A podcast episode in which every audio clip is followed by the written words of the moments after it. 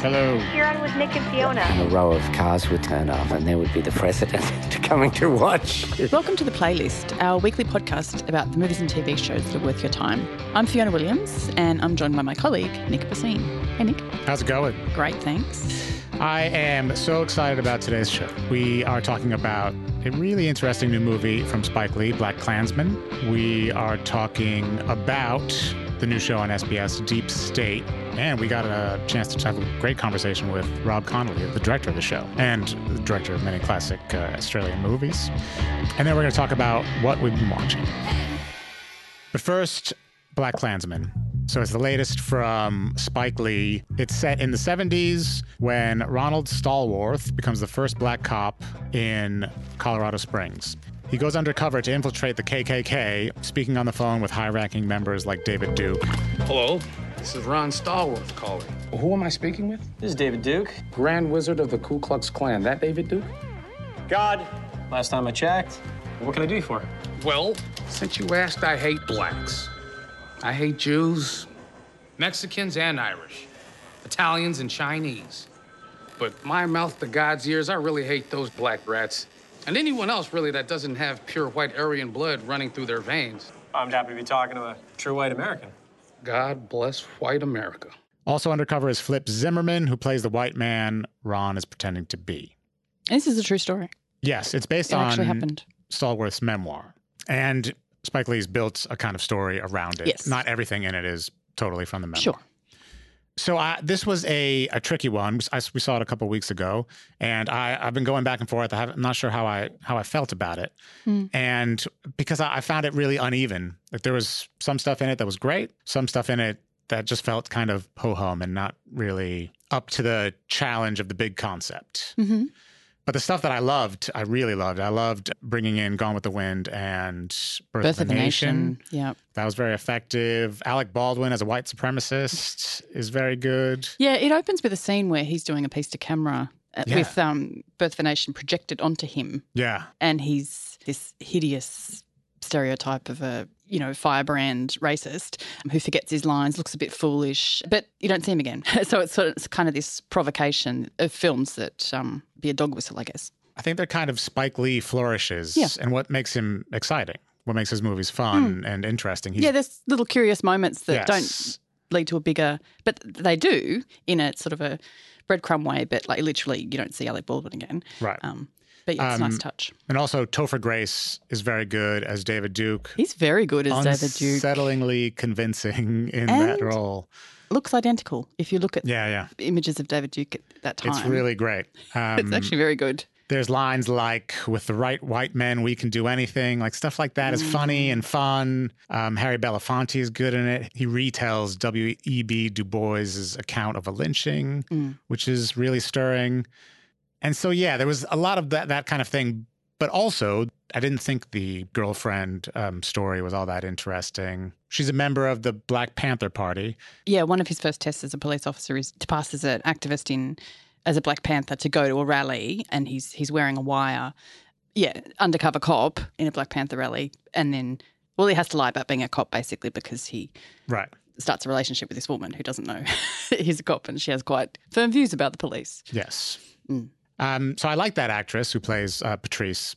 She's really good in uh, Spider Man Homecoming as well.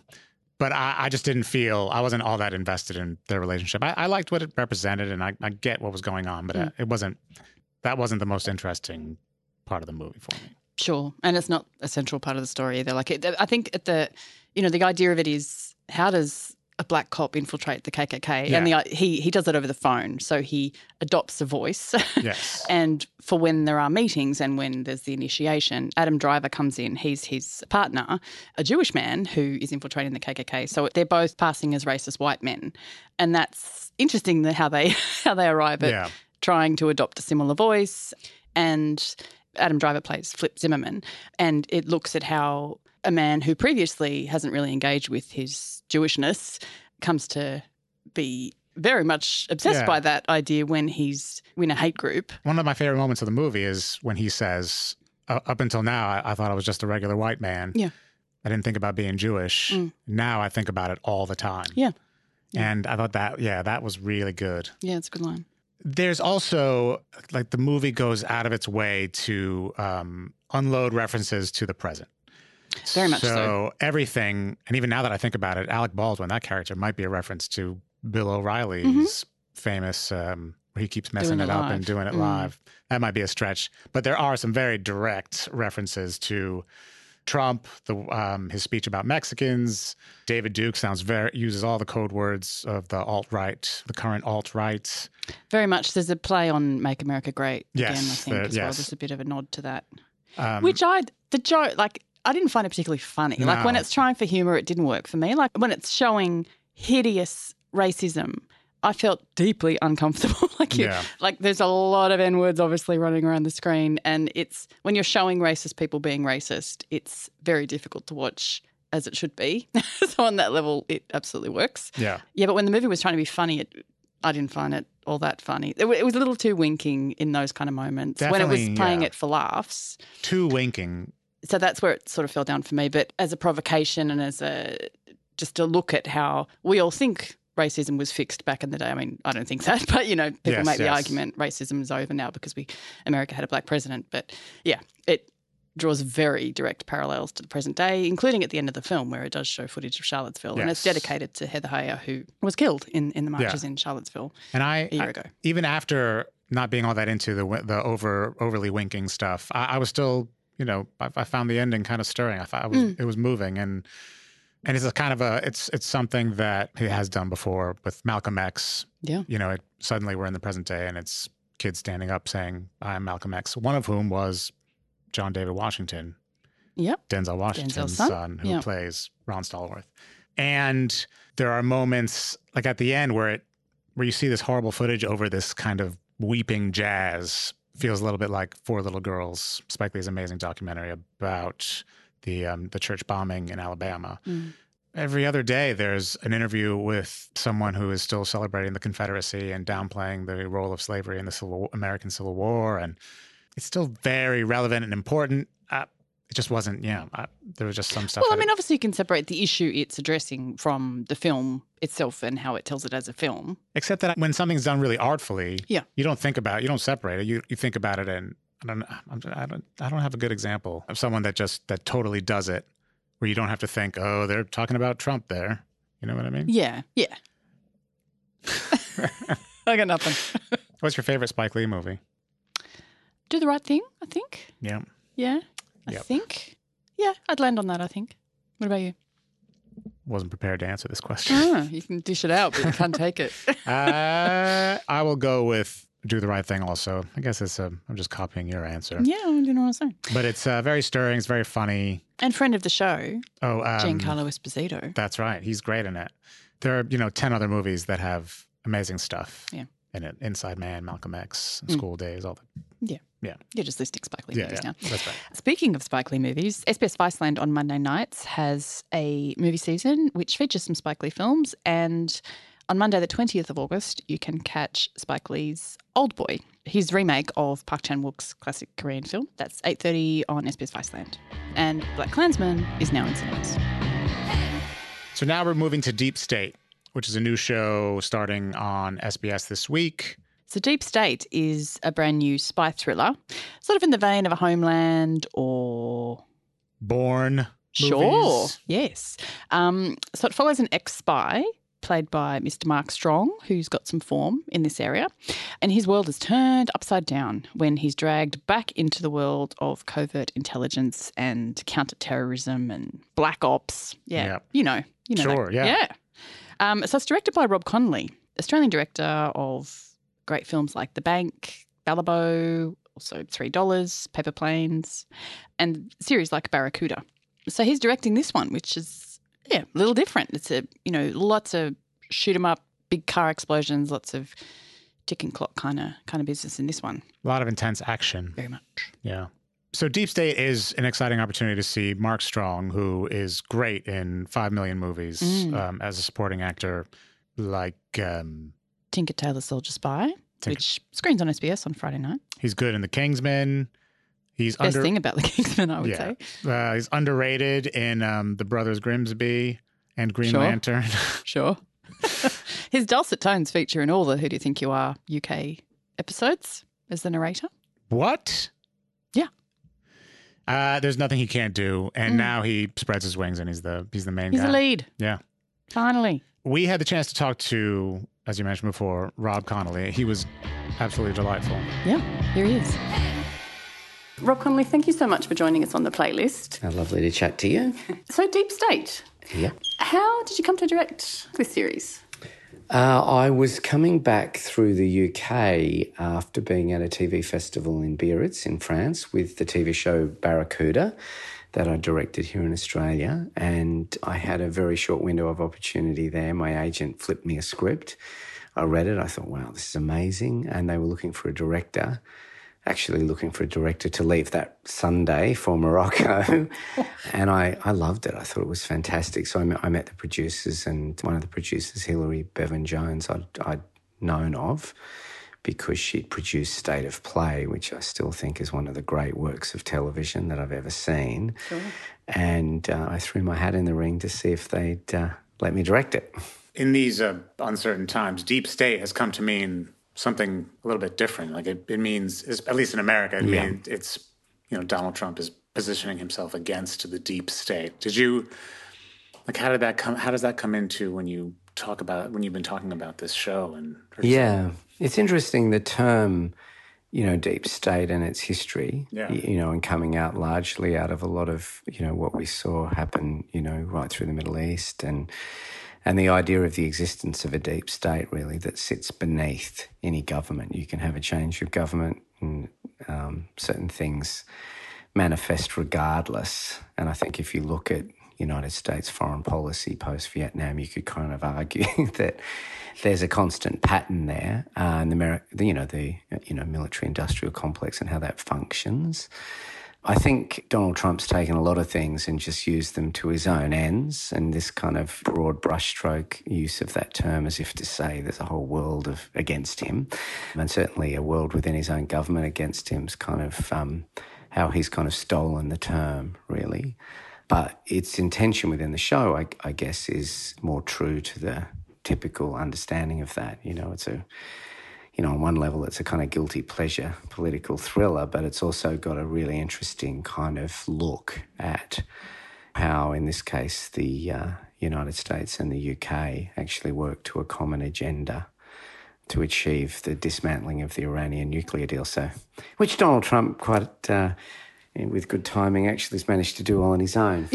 Without the need of the deep state, um, but uh, but certainly it was the topicality was incredible. Really, it's incredible. We're making the show, and this stuff's in the news every day. Yeah. And, and it was kind of uncanny, really. I think the term deep state was cropping up on, you know, Google searches and the New York Times were using it regularly. It was like, and certainly some of the issues that we were were playing around with with the show and trying to explore had a topicality that that I really enjoy in my work, a political kind of timeliness, um, which gives the work a kind of relevance. And typically, you produce the projects that you you direct as well. But here, you're not, as you mentioned. You know, it was sort of sort of a directing gig you got offered. Yeah. Can you be in Morocco by Sunday? How is that different for you? How is this sort of exercise of directing something that you didn't steer into production necessarily? Oh, it's really exciting. it's a kind of relief. Uh, you know, I've spent years, the last 20 years, you know, do, you know, working very hard to uh, finance and develop projects to make. And largely I've done that to kind of empower my own destiny and to collaborate with people I'd like to create, you know, work with. And I've been very, very fortunate to have been gifted some great projects. You know, I was offered The Slap, you know, by Tony Ayres, Helen Bowden, the gang at Matchbox at the time. I mean, what an incredible opportunity that was. And then that was followed up, you know, with Underground and then Barracuda. And so I, I kind of have enjoyed the relief of just being able to be a director mm-hmm. and to work with great producers. Actually, I've been really lucky. And so this fell in a kind of lineage of that. I'd also always had a bit of a sense that I'd, yeah, not missed the boat, but I, I was kind of anxious that I'd never really done something overseas, you know, running my own business and doing my own work. I'd made Balibo and East Timor and I had done work like that myself, but I'd never really rolled the dice to see how I'd go kind of working on an international project of this scale. and a lot of my peers and contemporaries have done kind of stunning work, really. You know, I think of Kate Dennis and Daina Reid on Handmaid's Tale, and you know, it's a very exciting time, um, particularly a lot of the Australian TV directors in the US right now doing, you know, hitting it out of the park. And so I, I really enjoyed it, you know, being offered this chance. You know, I was really nervous, I've got to say, you know, turning up on set, not knowing, you know, you do your own work. And when you're thrown in a situation where I knew none of the crew, you know, I, I, my work here, even the TV I've done, I usually work with people that I know. And so to go to Morocco and be working with, you know, 100 plus crew, none of whom I'd ever worked with before, was was exciting Was it, a, is it all British production or was there local um, production? In Morocco. Yeah. Yeah, yeah, an amazing producer there, Khadija Alami, who she was the Moroccan end of the night manager. Okay. And she's produced an incredible array of stuff, actually, and has an amazing company and owns studios and um, has championed also a lot of young women in Morocco. And so impressive, really. And so she ran that side of it. And I think, really, of the crew, when we filmed in Morocco, about 20% of the crew came out of the UK and the rest were Moroccan. Oh, and so, you know, obviously the challenge for me of working in Arabic and French, mm. neither language I speak, and so directing in that world. But I had an incredible first assistant director, Mustafa, a local guy who had done a massive amount of work, who helped helped me navigate that. And I, I love the Moroccan crew. I mean, th- this is a crew that's worked on, you know, a range of things from Black Hawk down and, you know, right through Captain Phillips, this team had worked on and done massive, massive studio films and studio TV. And, you know, their skill level was exceptional, but also their kind of spirit. Australian and Moroccan crews actually work really, really well together. There's kind of a really nice professionalism mixed with a playful, creative spirit, which I really loved. It's uh, it's interesting you mentioned Night Manager because this um, there are a lot of John le Carre comparisons being made to Deep State, Homeland, Twenty Four, that Yeah. kind of vein. I guess it's good to be compared to stuff people like. But uh, what do you make of, uh, of that kind of thing? Yeah, it's a good good question. I'm, I mean, the brief on the project was really that, you know, on one hand, you had more cerebral Le Carre adaptations, you know, say a film that I love, the Tinker Tailor Right, film. But then on the other end, you've got 24, you know, which is a full on action, visceral, you know, thriller TV show. And Fox and the producers really were trying to make something that fell in the middle. Yeah. So you have got the kind of politics of a, of a sophisticated Le Carre work, and certainly the team that made it, you know, and wrote the scripts really passionate kind of interest in that, but also, you know, um, coupled together with, you know, a fun adventure and a ride of a show. I mean, it's a page turner. It's got action. I mean, it's kind of, you know, I loved it. I had the stunt guy who does Paul Greengrass's films. I had the, you know, pyrotechnic guy from the Bond films, you know, I, and they wanted to have set pieces, you know, they needed to have big, visceral action set pieces, which I, I really enjoyed working on. So I, th- I think the show kind of falls in that nice place between the two. Right. Yeah, I would agree with that. And um, there's a common link there with Tinker Tailor, with Mark Strong being in Yeah. the lead, obviously, and he's, you know, it's not his first turn as a spy. He's got some runs on the board there. Um, how did you work together with him? Yeah, he's excellent. I mean, I love the work he's done over many, many years on stage, on film. I couldn't believe my luck to get to work with an actor of that kind of level. He's a, an absolute delight to work with. He's a rigorous, well prepared, intelligent actor, you know, who's kind of interrogating the work to do his best uh, interpretation of the character as possible. And and we had a lot of fun. I um I can't imagine anyone else actually playing that role. It's so such a complicated mix of of a man who has done terribly dark things that you need to feel a kind of em- empathy for. And he's, you know, on one hand got to do, you know, scenes as a father and uh, a husband, uh, together with scenes that are, you know, quite complex and and challenging.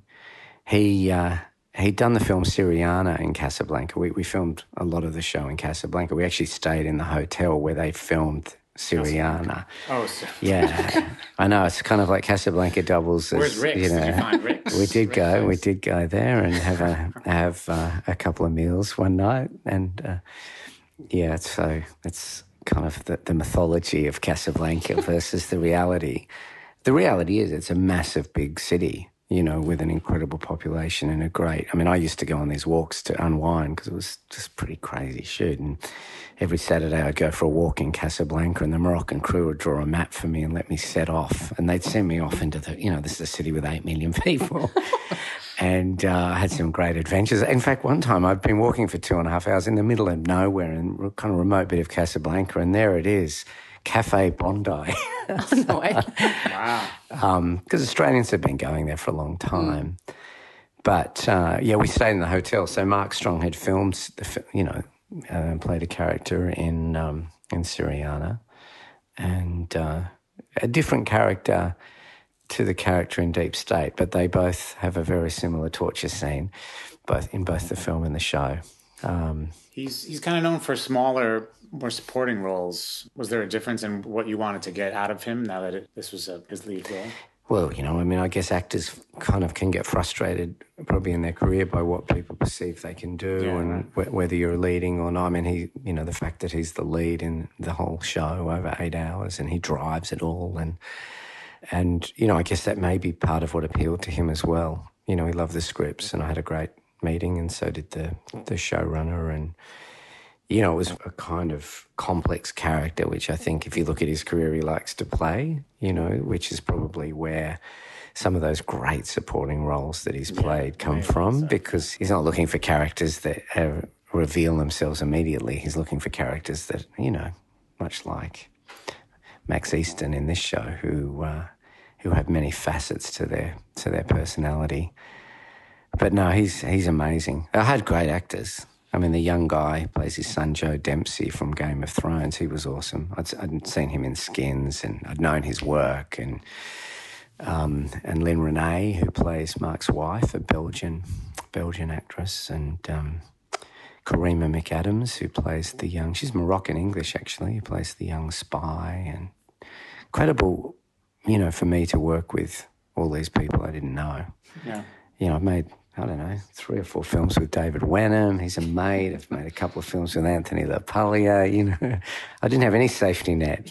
didn't have any of my, my Australian actor friends in this show. It was, it was wonderful.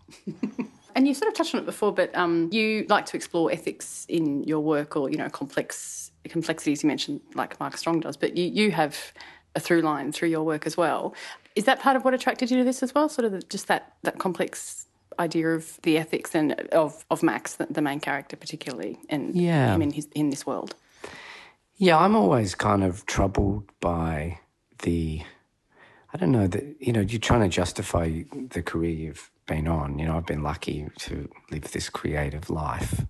You know, I turned 50 at Christmas and looking back on it, I go, since I left school, I've lived a creative life. And there's a real gift in that, you know, and, and a lot of that has been supported by subsidy and by opportunities that have come because the Australian government and the way we support our culture, you know, places like SBS, you know, championing stories and and so you you couple that together with this question about what the meaning is in what you do. And I've always questioned that and tried to find a balance between making work that's entertaining and compelling for an audience, but also is driven by something that is important to me. That me, you know, even I think a kids' film like Paper Planes that I made, I made it for my own children, and also because I felt like our children weren't growing up with heroes that were kids with an Australian accent. You know, I was kind of horrified one time when I took my kids to see Hannah Montana the movie when they were little, and I was like, oh dear, they're going to grow up feeling like the futurist people, you know, They're American. fans of the show. Is that why you took them to the movie? Yeah, they were, and they were really little. And, and I looked and I thought, dear, this is set in middle America. They're all in American accents. The themes and issues are, American, you know, and, that, and this was when I started going, I have to make. So even a film which is a big family film like Paper Planes, I know very clearly, I know the why in it, mm-hmm. you know, the why, why make it. And that's important to me. And I think over the years, that journey of trying to find the reason and to try and illuminate some aspect of the human condition, or, you know, a film like Balibo trying to reveal something that, a truth that's been denied. Mm. Uh, I think in terms of deep state, you know, I'm really fascinated at the moment by a kind of world where people have lost faith in the pillars that used to underpin their life, you know, so the pillar of, you know, the church, you know, the pillar of government, the pillar of our financial institutions yep. with the Banking Royal Commission. It's just like the most amazing drama. You just can't, every day you read, you, yeah, yeah. it can't get any worse. And then something else that they've done comes up. And so if you take away those things, you know, I think my parents probably would have felt that the church, you know, that government, that our financial institutions could help guide our, our lives. Mm. And and we kind of can see all of them significantly flawed. And, uh, and particularly government now. I think, you know, the kind of um, space between the vocation that a politician might have because they want to change the world and the ambition and their own personal financial gain and what drives and motivates has kind of corrupted a sense of that. And so I'm, I'm fascinated with stories in that world about individualism, about how you as an individual have to act and make choices. And if, if you start thinking that your vote counts less, then how do you act in a way as an individual um, that can exact change? And then how do groups of individuals kind of gather around issues that are critical and important? Um, I'm an optimist you know, so I really feel like younger generations, Gen Z, I think they mm-hmm. call it, you know, that generation that went to Washington in America and incredible those protests against the gun laws. I found that very moving. Yeah. How do you do that when you're 17 in a country where it's so entrenched? How do you have the guts to do it? I think very impressive. And so it's a big theme for me mm. across my work and, uh, you know, in deep state, you set individuals against two mighty superpowers who are um, working with great self interest. And uh, you see what happens. It's, it's, great. It's great dramatically, mm. but also I think politically, it's it's exciting times. Mm. Speaking of, uh, you mentioned Balibo. That's going to be. Um, com- we're coming up on the 10th anniversary next year. Do you? Um, of your movie? Yeah, the movie. Yeah, yeah, yeah. Sorry. Yeah. yeah. Like when you reflect on it now, what? How do you think about it all these years later. Yeah. I am so proud of that film. And I think I've been restless in my work around it, trying to reclaim some of that spirit, you know, taking a small crew to that country, uh, working with the Timorese. Uh, Jose Ramos Horta was the president at the time, trying to tell a story through the Timorese point of view. And dealing with the families of these men that have been killed and um, and meeting a lot of Timorese who'd suffered too during that time and and grappling with a moment in history that's still not really acknowledged. Mm. You know, it's an expedient thing. Australia, you know, our relationship with Indonesia is very important. And we mistakenly make the view that that means that we have to just turn a blind eye to something that's uncomfortable. But I know that uh, you know Balibo's banned in Indonesia, and it probably will remain banned for many many years. But I know whenever I run into young Indonesian filmmakers, you know, Indonesia's an amazing country. It's got an amazing young population, and like all young people, they're not afraid of the truth of what previous generations have done. And so I meet them, and it's incredible to have discussions and how that film's revealed some aspect of their nation's history to them in a way that they're not frightened of. You know, so you've got the kind of machinations of the Australian government fearing the repercussions of rattling our close neighbour, which kind of denies the fact that these two, you know, it's an incredible country, Indonesia, with some tragic things in its past. Australia's similar. We've got some tragic things in our past in ways we've acted. And, uh, uh, you know, you think of the apology and with the stolen generation, for example, the optimist in me goes, reveal the truth of our actions, acknowledge them, and let history kind of have the truth and then move on. I mean, there's still stuff about what happened in Balibo that is redacted.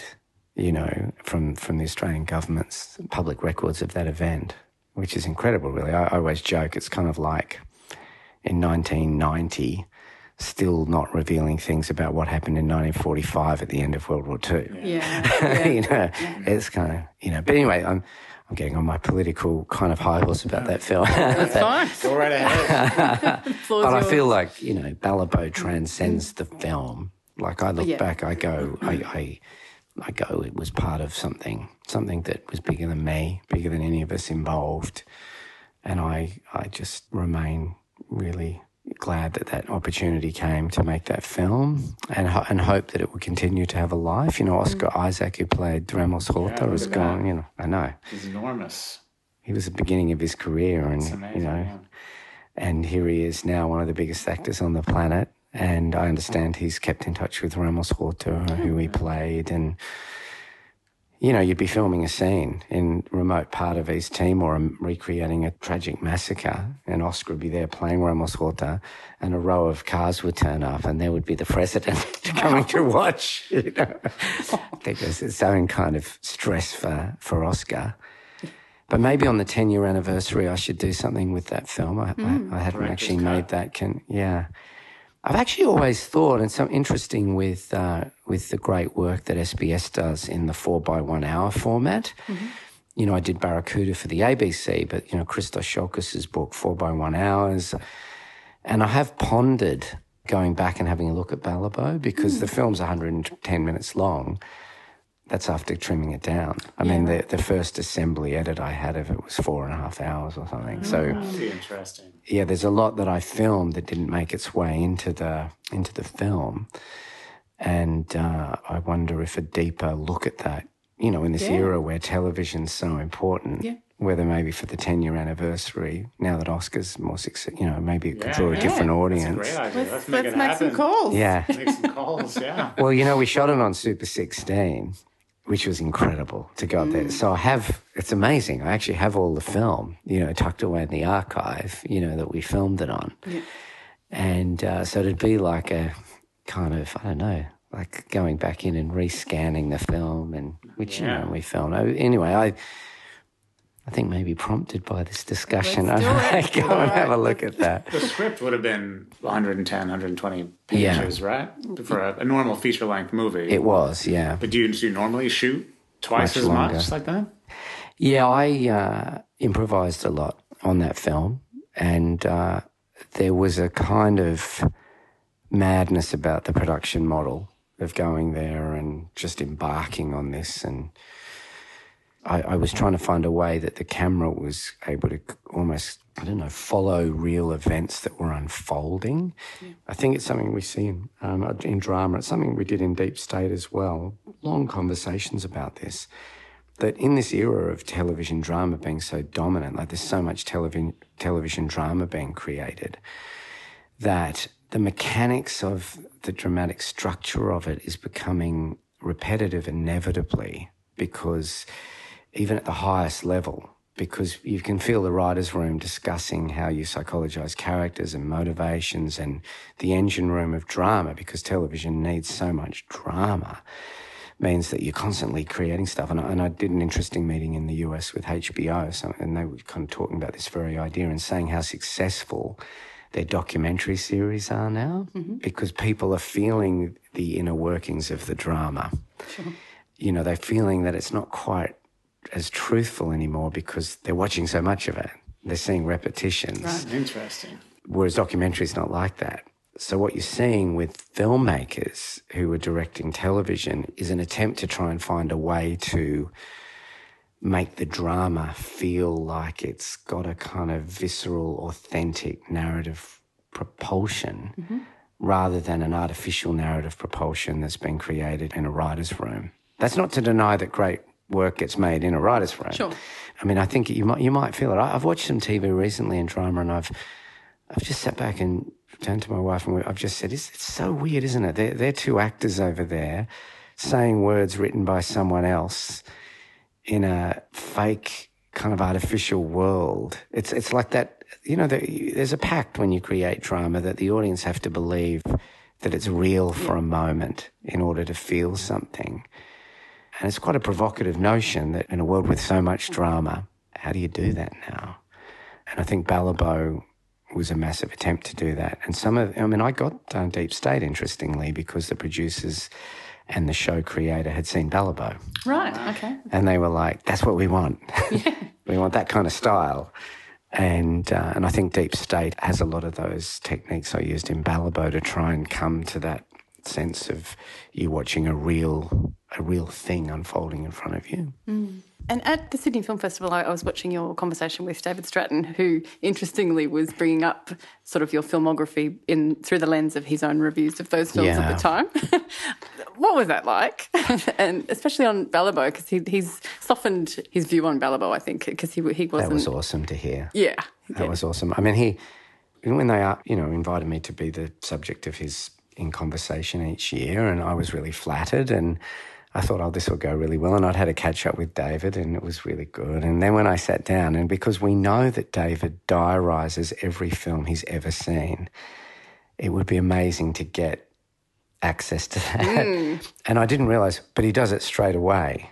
Like, so he watches five films at the, you know, writes, you know, and so to sit with him and he had these pieces of paper, as you recall, and for him to say, okay, today we're going to go, and then he starts with my first film. and I, and I, I think I turned to the audience and said, look, stick with it. They're not all good. and, uh, Settle in, folks. yeah, and the generosity of his contribution to our national cinema and his engagement and his capacity to uh, uh, have a have a conversation with filmmakers across mm. your career. I remember the boys. You know, the first screening I ever had of that, 10 a.m. in the morning. The print was just finished before it went to Berlin. David and Margaret coming down to the Dendy at Opera Quays and watching it and having a conversation. I mean, it's very mm. exciting. So to sit with him, and then I, I was really touched that he was able to, because he gave me a really hard time with Balibo about the mm. handheld.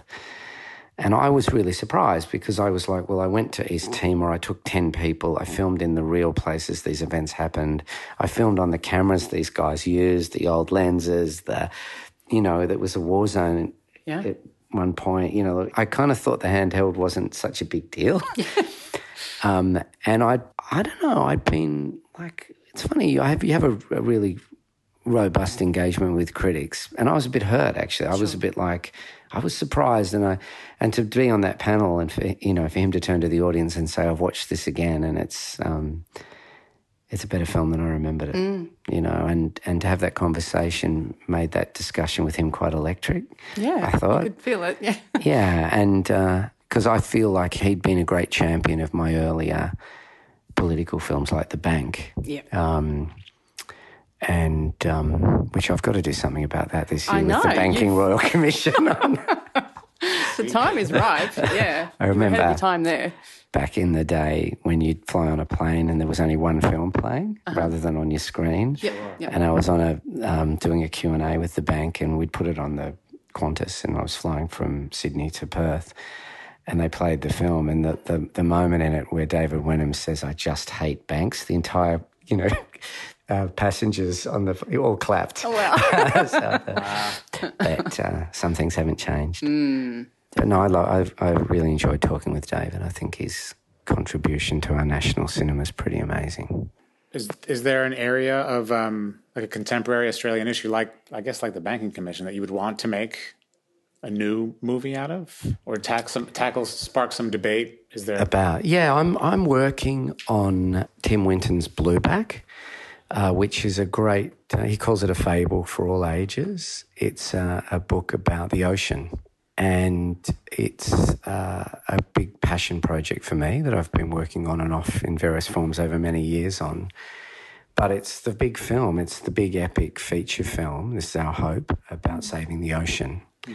And it begins with a woman later in her life as a marine biologist, kind of despairing at the state of the barrier reef and returning to a small bay where her mother is dying and remembering when she was a little girl, um, one summer when her mother introduced her to the sea and to a blue groper and to issues of, of the environment. And she kind of gets some great inspiration from her mother and is inspired to go and find a way to save the ocean. It's, it's an optimistic film that probably follows more in my career in the spirit of paper planes.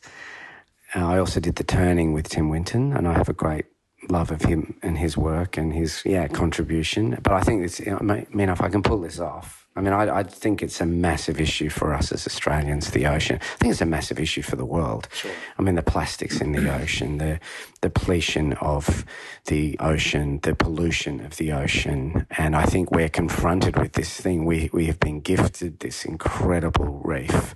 You know, the first time I saw it, I was in a, you know, I was a young kid in a, in a glass bottom boat heading across the sandy water, and then the boat turned, and there was the reef, you know, and I remember kind of tearing up at the sight of this magnificent thing. And it's dying. And it will die if the ocean keeps rising in temperature. And we do have discussions still about whether mines and should be built nearby and whether super tankers with petrol should be allowed to pass through it. And I mean, it's staggering to me. Yeah, I can't believe it either. Mm. Um, I'd, lo- I'd love to make that. We're, we're financing that at the moment. Okay. I've, I've written that and we're we're hoping to make a big family film about a, a girl, a fish in the ocean. Yeah. So that's the that's the hope. Um, and at the other end of the spectrum, you're attached to the dry, sort of yeah. non-ocean. Um, yeah, yeah, sort of a, a drought-stricken farm, also timely. Yeah. Um, and it, it, where is that in terms of readiness? We're working on that now and hoping to make that later this year, next yeah. year. It's going really well. Jane Harper's book's been a massive, massive success, and we did it in my book club, actually. ah, good. Yeah, yeah. It's, it's awesome. It's awesome, and and I and I think it's a great story. And you know, she's written another book with the same detective, and I think why can't we do that as a big movie? You know, why can't we have a massive, big, you know, franchise with a detective, an Australian detective in the cinema, and and it's a fantastic kind of look at an Australia that I know. I grew up in the Blue Mountains, and you know the themes of that book about a man returning to where he grew up, where he left when he was 15, a similar time to when I left the mountains, and and what's changed, and and what, and in that case, he's believed to have by the town to have killed a young girl, uh, which creates a great mystery. But but I think for a lot of us, those themes about looking back into your life and looking at you know where you began your life and whether if you'd stayed there mm. or you know if you did stay there what that means or if you left there and and how that shaped you is is fantastic in that book. No, I'm really happy with that. I'm working with Bruna Papandreou and okay. Jodi Matterson. Bruna produced Big Little Lies, which was awesome, and mm. um, and she's a friend over many many years. So that's a a great project to be mm. involved with. Can you take uh, the temperature of the um, the state of the industry, Australian film industry? I mean, you kind of said yeah. things about it in the past, and uh, where where would where do you think we're we're at now? Look, I think that you know, I, oh, look, I've been very lucky because I'm, you know, I run a company that predominantly makes feature films, but I've been able to ebb and flow between feature films and television. And I think it's a real danger to, you know, some people say, oh, the future's just television. You know, I think the future is a mix between television and cinema. And, and I love, I love movies. I love going to the cinema. I, you know, taking my family last year to see Lion, you mm. know, and sitting there with my teenage daughters and my wife and crying and what in the, in a packed cinema. I mean, it's an Australian story but at the same token, you know, all getting together and watching, you know, a drama on TV and losing ourselves in that is a fantastic experience too. So I, I think the rhetoric about cinema being dead and the future being TV is, is an error of judgment, really. I think it denies the fact that we love collective experiences. Where I do think it's interesting times is that TV is so good that it throws the gauntlet down to why cinema is different. Like, why go out? And so I love that. You know, they say there's people who, you know, in the stock market, they say there's people who make money when the stock market's going up because they're optimistic. There's people who make money when the stock market's going down because they're pessimists.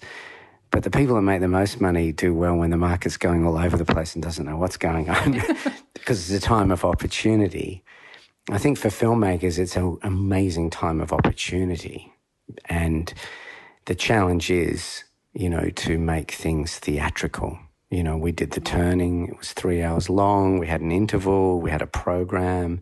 We had 17 different creative voices. I, I um, last year did Stephen Page and Bangarra's first feature, Spear. Mm. Um, you know, I can imagine Blueback being a massive, big uh, film that embraces the kind of cinematic scale. I, am looking at ways of shooting that on the largest format cameras that exist. Because if you're going to go to the cinema, yeah, you yeah. want to see our oceans. Uh, you know, we're we're hoping to film in Bremer Bay, which is where our hero returns at the bottom of Western Australia, most exquisite, beautiful part of Australia. And I think if you want to take people in other parts of the world there theatrically, you've got to show them. And so I like the challenge. I, I also think a wonderful opportunities come up too, which is to be distinctive and bold in cinema. And uh, we have a whole engine room of our company, really, where we do smaller, intimate films. We just had a film open at the Melbourne Film Festival last Saturday night, Acute Misfortune, about the uh, visual artist Adam Cullen. It's a work of fiction based on Erik Jensen's book. And it's made by a young filmmaker who was in Balibo, one of the Balibo Five actors, Thomas Wright. And he's just done an amazingly bold, evocative work about this artist and his relationship with this young journalist. And was made for a reasonable price so yeah, no, I'm you know I kind of I feel like we've got to get our act together if we want we want to keep making films, but that's not a bad thing. Yeah. When you talk about um, like, isn't it time that we had a a franchise like about a, a few movies um, based around one character or anything? Yeah. Are there things that are stop preventing that from happening, or is it just a matter of time, or do you see where the opportunity is? Obviously, you might. the only thing that provides any barrier really is the continual avalanche that I guess is probably going to go on for the next, I don't know, infinitely, which is all the superhero films being made by the studios. Yep. You've got to think that, that cinema is, um, you know, I always use the anecdote that it's, it's like uh, a Coles supermarket. You know, you've got to fight for shelf space.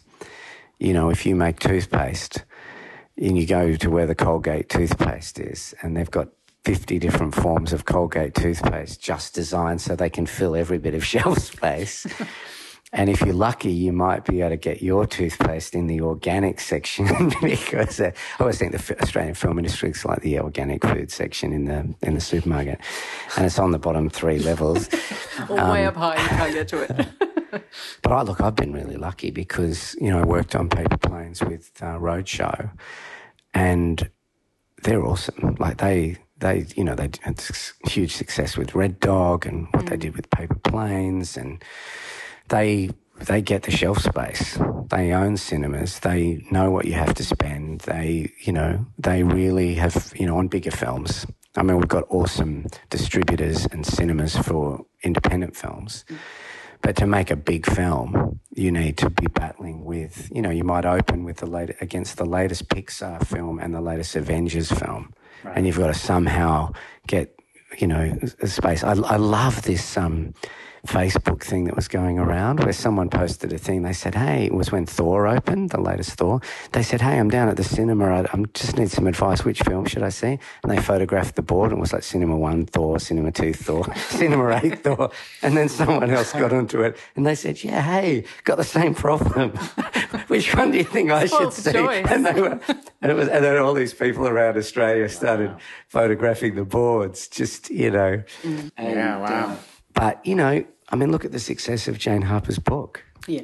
I mean, it's a, it's a you know a million copies. I mean, it's sold everywhere in the world. It's like a, you know, when I was in London doing Deep State, the edit, BBC Book of the Month. You know, you go into the Waterstones bookshop, piles of the dry. You know, you've got to be proud. It's an Australian story, and so I, I, think I think it's fun. My my experience is after Paper Planes, Australian audiences will see it. Right. I mean, people make the mistake of thinking they won't. If it's good, and they know about it. And they know about it. yeah. And you've kind of you've managed to get the shelf space at eye height. um, you can uh, you can get people there. Mm. You know, and so I'm I'm really excited to kind of continue to juggle a career between between works of cinema and, and works for TV. Mm. We're a movies and TV culture podcast, so we like to wrap things up by asking our guests what they've been watching lately. Yeah. Loving or hating anything. Yeah, what have you been watching lately? Montana. yeah, that's right. Look, I finished watching Handmaid's Tale, Right. the second Yeah. season, and Daina Reid, Yeah. obviously, did such a great job for you, for you guys with um, Sunshine. That birth episode was Yeah, it's incredible, and I'm really so excited to see that kind of work. And I enjoyed actually watching it one episode a week. Yeah. I'm not the binge culture. Like I've got this whole thing about the conversation and the discussion. Remember when the slap came out, one episode a week, and it was like the water cooler discussion about the episode and and our consumption habits. Um, and I understand, you know, deep state's going out one episode a week probably frustrate the, someone who likes to binge. I've just started watching Patrick Melrose, Okay. and Yep. as a filmmaker, it's pretty incredible, really. I mean, on the slap, we were allowed to do our episodes each each episode in the style of what we thought that episode was going to be, and rather than having a consistent style. And, and I'm only up to two episodes in Patrick Melrose, but I can already see the kind of the cinematic scope of the different ways. I mean, it's great, and Hugo Weaving, obviously, and um, I think that's pretty exceptional. Um, and then I guess the next things I'll I'll be checking out are films at the um, Melbourne Film Yeah, Festival when I get for sure. back. Well, have you Uh, been to the theater lately? Have you seen anything in the theater? the last film I saw was uh, Strange Colours, which is uh, an Australian film made by an emerging filmmaker set in Lightning Ridge about a young woman who goes up there to find her dad, really. It's awesome. It's a real talent here. And you'd want to see it in the cinema too. And in fact, I liked it so much that I've booked tickets to take my teenage daughters to see it um, next week. It's playing again. Also, because it's made by a 28 year old woman directing her first feature. It's produced by a very impressive producer, Kate Laurie. It's got a female protagonist, an empowered character going into an unfamiliar world, Lightning Ridge and I think we're going to see a lot more from them. I think it's it was made for the Venice Biennale Fund. I think they made it for a very, very small budget, played in Venice. I thought the scope of it and the world of it, it's it's almost like a kind of female skewed Wake in Fright Yeah, right. and it's pretty exceptional actually. And I think again it shows a new generation that are not trapped by, you know, I mean, we were joking before about shooting a film on an iPhone, or you know, they're not trapped by the barriers of technology. When I came to film, it was like it was a rich kid's game. You know, I'd come from directing theatre and. You had to shoot on 35 mil, and how did you pay for that? And you know, and Whereas now you're seeing this incredible stories coming out of these these new filmmakers. So yeah, no, I thought uh, I thought that was a real standout. Yeah, I've heard good things about that one. I've missed it when it was at Sydney, I think, and yeah, have to. Yeah, yeah, it's definitely worth worth taking a look at. Yeah. Rob Connolly, thank you so much. It's been Lovely to chat to you both. Thank And you for your want- time. We'll catch you up about the Balibo TV series. Done. It happened here, sitting here right now. I have to thank him again for It was a great conversation. Yeah, he was very generous with his time. It was great talking to him. And I think we might need a credit if this uh, Balibo thing gets up. Yeah, let's go. Let's do it. Make Yeah. some calls. So Deep State starts Wednesday, August 22 at 9:35, and episodes are available after broadcast on SBS On Demand. Now we come to the part of the show where we talk about what else we've been watching. Nothing tied to release dates, just things we found in our own time. Nick, what have you been watching? People that listen to the show that know me know that I love good trailer outrage. trailer pops up online, people get furious before watching the show or movie, Mm. and then the, the show or movie starts, and uh, People go, oh, it wasn't so bad after all. yeah, all Or right. or it I was gets even worse. justifiably outraged. So the latest is Insatiable. It is about a very overweight high school girl who is bullied and gets into a fight with a homeless man who punches her in the hmm. face and her jaw is wired shut for several months and she loses lots of weight and becomes hot. Okay. So people were very upset. They thought that the show was going to highlight fat shaming and bullying in a non body positive way. They thought she doesn't learn to accept that being overweight is okay and love yourself however you are.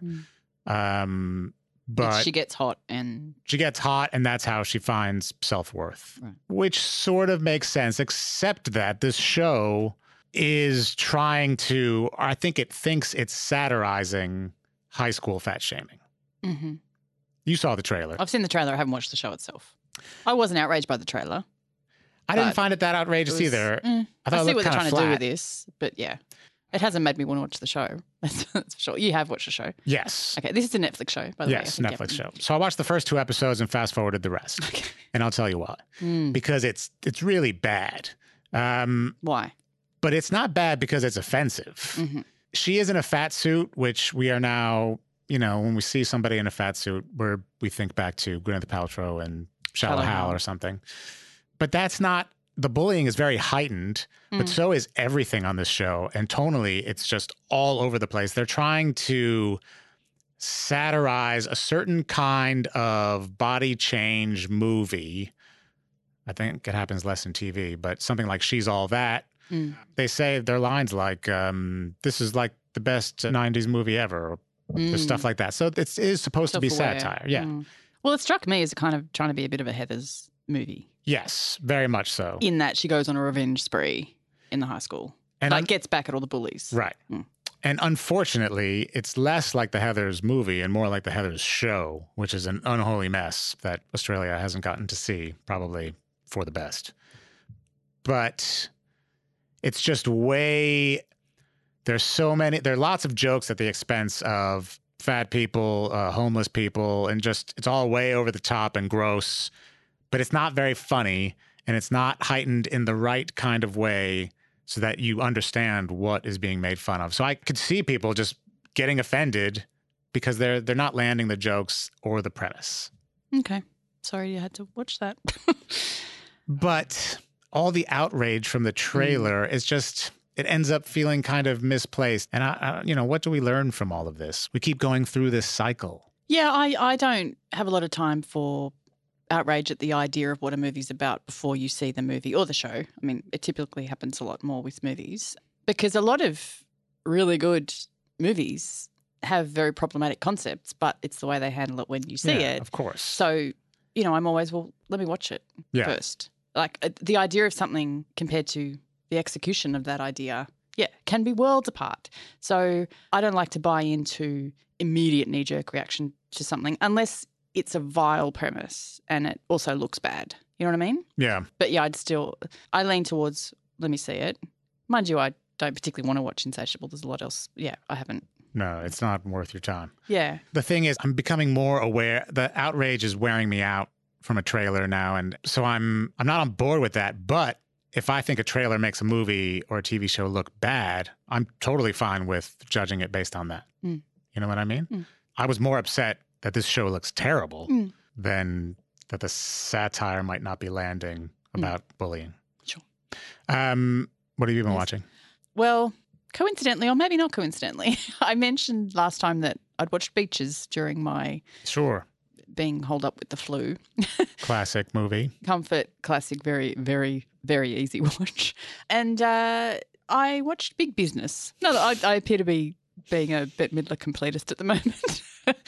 I love Big Business. Classic. I mean, I haven't seen it in a long time, but I remember it being very funny. classic life swap comedy. There's Yeah. a few, not a body swap, but a life swap. So it's twins that get mixed up due to a, a nurse who's not really on her game in a small town hospital. Anyway, the twins get mixed up. So there's two Bette Midlers, two Lily Tomlins, and they become a pair of Bette and Lily.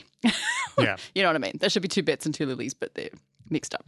Two of them grow up in the said small town, Jupiter Hollow. Two of them Hollow. grow up as very, very rich offspring of a high flying Manhattan business couple. Anyway, fate brings them together. But uh, yeah, anyway, then the twins meet and hilarity ensues. So is it as funny as you remembered it being? Ah, there's moments. I do love the Lily Tomlin curse, Snake Eyes thing, and Bette Midler's The Mutant and quoting uh, Dynasty. Um, look, it's great. It's of its time. It's an 80s movie.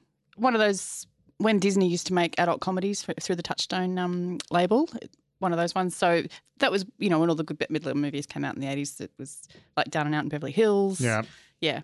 Big business I'd, I've mentioned to my beloved, and he'd not seen it in a while. So I said, let's put it on. Because a friend very kindly gave me the DVD. So, directed by Jim Abrahams of Flying High, Naked Gun, Police Squad, Top Secret, Ruthless Like, People, another good Bette another Midler great movie. Bette Midler one. Yeah. Oh, so yeah? you know, there's pedigree here. I didn't realize he did this stuff on his own. Oh my God, he's a hero. At all It's of time these you get back to amazing big business, movies. Nick. Scary movie four. That was the beginning of the end. Mm. Well, no, the yeah. beginning of the end was earlier than that with Jane Austen's Mafia. Oh my God. Anyway, look, I love it. Holds a special place in my heart, and I went back. Are you going to see Outrageous Fortune next? Well, I fear I have. I feel I have. I'm probably not going to do it every week. Shelley. Long, some of her best stuff. Mm. She did some good movies uh, around that time. Mm. I remember Big Business being my first introduction to the giving birth trope, where in a yeah. movie scene where the woman is um, screaming her head off and um, you know yeah, shouting at, at Just a little prick. That's what got me into this. Yes, Yeah, yeah. that's the line. that's what got me into this. Yeah. I'm gonna watch this movie again. I'll lend you the DVD. What else can you lend me? What other movies? Oh, we've got quite a comprehensive collection. Do you have it up uh, on a shelf Bookshelf, where you can see? triple stacked. Oh, that's nice. Maybe we don't. People don't do that anymore. No, they don't. No. What else did you see? You saw something else? I did. I also watched The Villainess. It's about uh, Sarah Huckabee Sanders. Boom! Take that! oh, Take that, American That politics. biting political commentary people come for on the playlist. No, this is a very wild South Korean action film. One of those incredible rampage of violence kind of movies. It opens on this amazing scene, or it's kind of a first person perspective of someone absolutely decimating gangs. They just come at her. Turns out to be a woman in waves, and yeah, it's knives, it's guns, it's like a first person shooter game. And Mhm. you think, oh god, is the whole movie going to be like this? But it's not. But it's quite an engrossing opening, and then yeah, it goes to various places, and it's a little. I, I don't know if it's a direct reference to the Femme Nikita or the assassin, kind of that storyline of the evolution of an of an assassin. Kind of, there's a lot of nods to it, so I haven't done my research there to know if it's overtly referencing that. But it's kind of how this woman is made into a killing machine, and it's good. right. It's not amazing, but Why did you watch this movie? I had tried to watch it when it was coming to cinemas. I had a link, but it buffered too much during that first fight scene, which is not the way to watch it when it's an action packed time and then you see the little spinning Yeah, yeah, circle and it drives you crazy. So I hadn't revisited it. Then I saw it popped up on Netflix. So Okay. I, I wanted to, to finish it. Yeah, it's good. It's not amazing, like I say, but it, it's worth your time. Well, Fiona, as always, it's been an absolute pleasure. Oh, it's all mine. Make sure you subscribe to uh, yeah you, you and everyone out there. Subscribe to SBS the playlist wherever you get your podcasts. Give us some stars, leave a review. It helps people find the show. If you want to get in touch, you can follow us on Facebook or Twitter at SBS Movies. I'm on Twitter Sure are. at Nick Bhasin.